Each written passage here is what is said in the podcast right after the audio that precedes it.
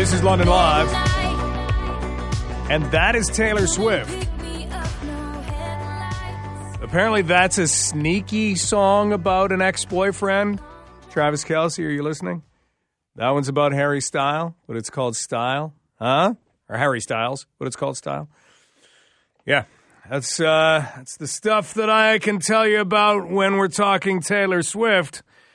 I'm becoming a Swifty at heart. No, actually, I am impressed because we started looking into this because Taylor Swift was and is apparently dating Travis Kelce. And now you're seeing the two of them in public. You're seeing him absolutely everywhere. He's got a whole lot of endorsements going. He had a podcast going even before this with his brother, who plays in the NFL for the Philadelphia Eagles. The two of them actually met in the Super Bowl last year.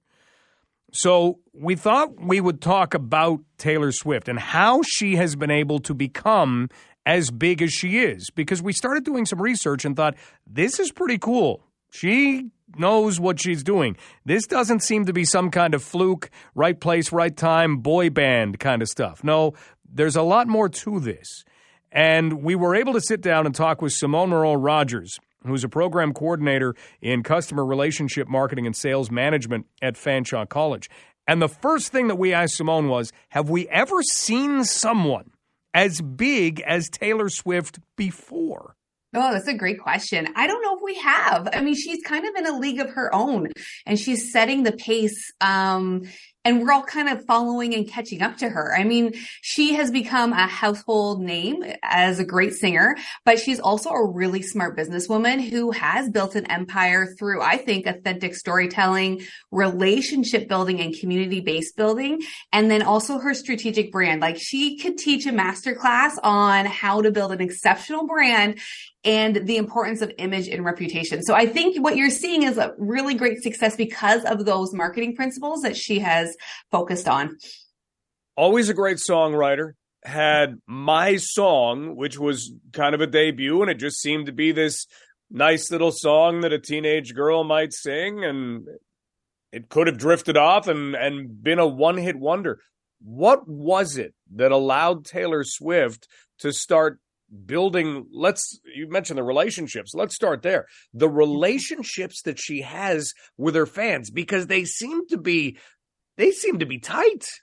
They are. They are. And you know i'm so glad that you started with like her first debut because she's 16 years old. She just goes on to the music scene and she starts to gain some traction. And right at the very beginning, she started to create this really strong connection with her fans, right? She writes relatable stories and then she starts to connect with her fans. She starts to build up anticipation and give them behind the scenes and sneak peeks. But what she did right from the beginning, which no one was really doing was that she would um, connect with her fans with going to baby showers, going to their weddings. She would reach out and answer personal questions. And I think that was what started to create this great, great connection with her listeners because she would connect with them, listen to them, and then answer the questions, whether it be through, you know, the use of social media and being able to emphasize that, or just in the way that she related to them um, in her songwriting. And she would always go back to her fans. And so I would say like her her the way she has built that community has been so so strong. And and it's she started right out of the gates and she's been building it and building it over the years. So you see that these fans are not only just like you know love her music but they are so loyal to her because she is loyal to them. And that seems to be really genuine. She would go to baby showers and birthday mm-hmm. parties yeah, I, I swear. Um, so if you Google it on YouTube, you will find these little bits where they will say, come to my baby shower, come to my, my bridal shower. And she shows up and she's smart. She's recording it. She's showing the, how she's in, integrated in. I mean, it's so good. And even now, um, so I wouldn't say, I wouldn't call myself a Swifty, Mike, but I am the mom of two Swifties. I have an 11 year old and a 13 year old daughter. And even this weekend with, you know, the Eras tours being on, you know, being released um, this past weekend, my daughters kept talking about, did you know that, you know, Taylor Swift is somewhere in the United States. She's going to show up at one of these premiere events and she's going to surprise her, surprise her fans. And the, my kids are like, they are so lucky. Like, why don't we live in the States so we can potentially see Taylor Swift. So, I mean, there's something there in terms of her level of engagement that fosters this community and this sense and level of this fan, these fans who just value what she does and feel aligned to her. We're talking with Simone Moreau Rodgers, who is the program coordinator in customer relationship marketing and sales management at Fanshawe College. And we are looking through Taylor Swift. And you mentioned now the concert is in theaters. And we talked about the idea that could this save movie theaters? Could it give movie theaters something that they can now incorporate with other acts? We've seen it before. Justin Bieber's done it before, but, but not to this degree. So is this just another outlet that Taylor Swift would be saying, you know, my tickets are hard to get. Uh, How about if we put it on a big screen? Is this just more marketing? Yeah. Well, I think it depends on how you want to look at it. I think she's a smart businesswoman. So I see it in two ways. One is she's very customer centric. So she's very client focused or in her fan, in her, in her world, like fan base. So she knows that there is this scarcity exclusivity to her to her um her, you know, going to this concert. So why not make it more inclusive so that anyone could buy a ticket? And it's open to everyone. So if you can't actually get tickets to her tour and see her live, this is sort of the next best, best thing. So I sort of love the fact that she's really focused on her fans and really trying to include everyone, no matter, you know, if they were able to go or not go. And then I also sort of love this idea. She's smart. She's diversifying her revenue stream. um, right here she is. She does, she does music and she's done different genres of music. So she's, she's touched different types of, um, different types of audiences. But then also she's also gotten into merchandising, right? Now she does, you know, now she's doing concerts. Now she's, now she's just doing movies. Um, and so here's a different way to diversify her revenue revenue stream. And I mean, it, it, it looks like it must be working. Beyonce is going just announced that she's going to release her movie, um, you know, shortly thereafter about her Renaissance tour. And they just teamed up on the weekend to just say, Hey, like let's promote this together let's your success is my success so i mean how incredible is that so as a as a businesswoman i think that's just smart as it relates to business and marketing and how you create those connections we are talking about Taylor Swift. So, see what I mean about the branding?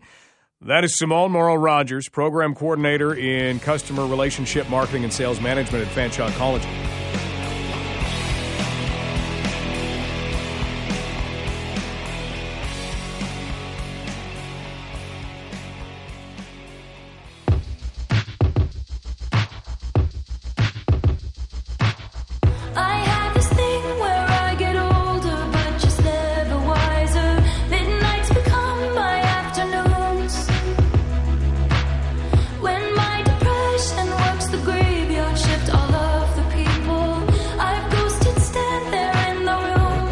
Talking about Taylor Swift.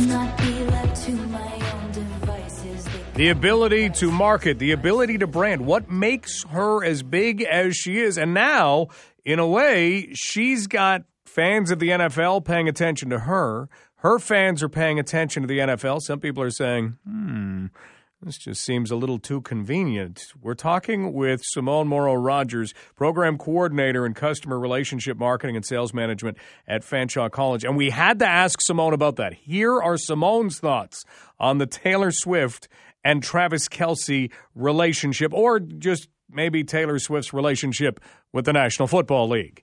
Oh, well, you know what? To your point, the NFL is a large, large organization and they are capitalizing on, you know, this huge, you know, celebrity an influencer bringing a ton of great fans their way and they're just they're they're capitalizing on it. So we see that they're shifting you know the times in the way that they del- when they're delivering you know those key games.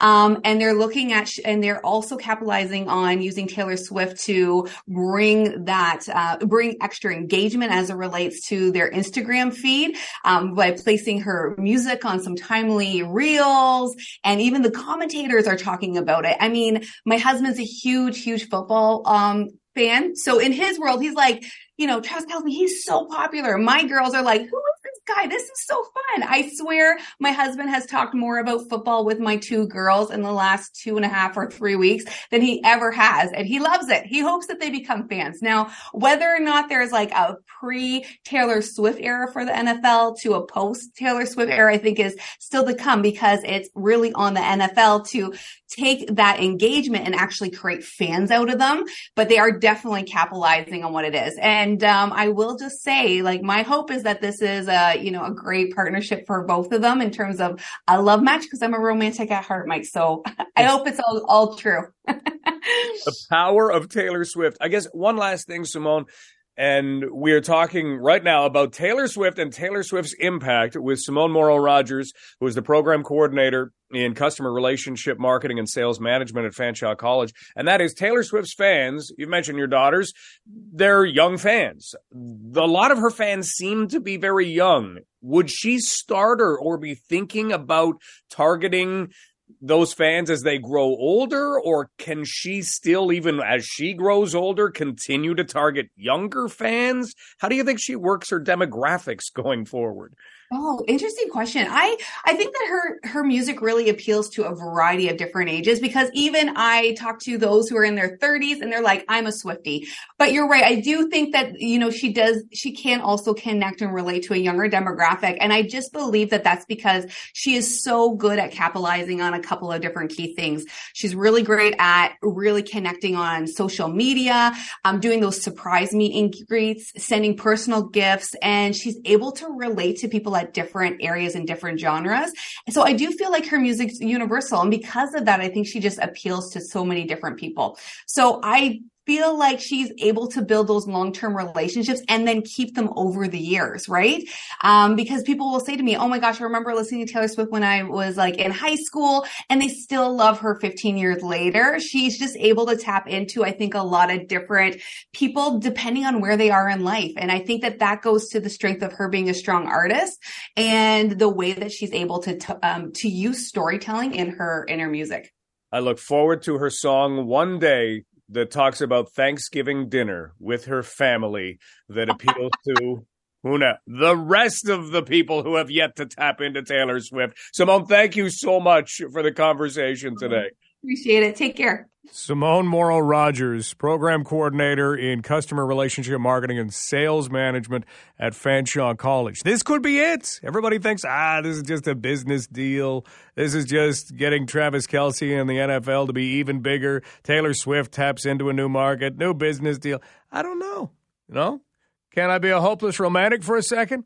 Maybe this is the real one. Maybe this is the one that gets Taylor Swift singing songs about Thanksgiving dinner and raising kids on a ranch somewhere. I don't know.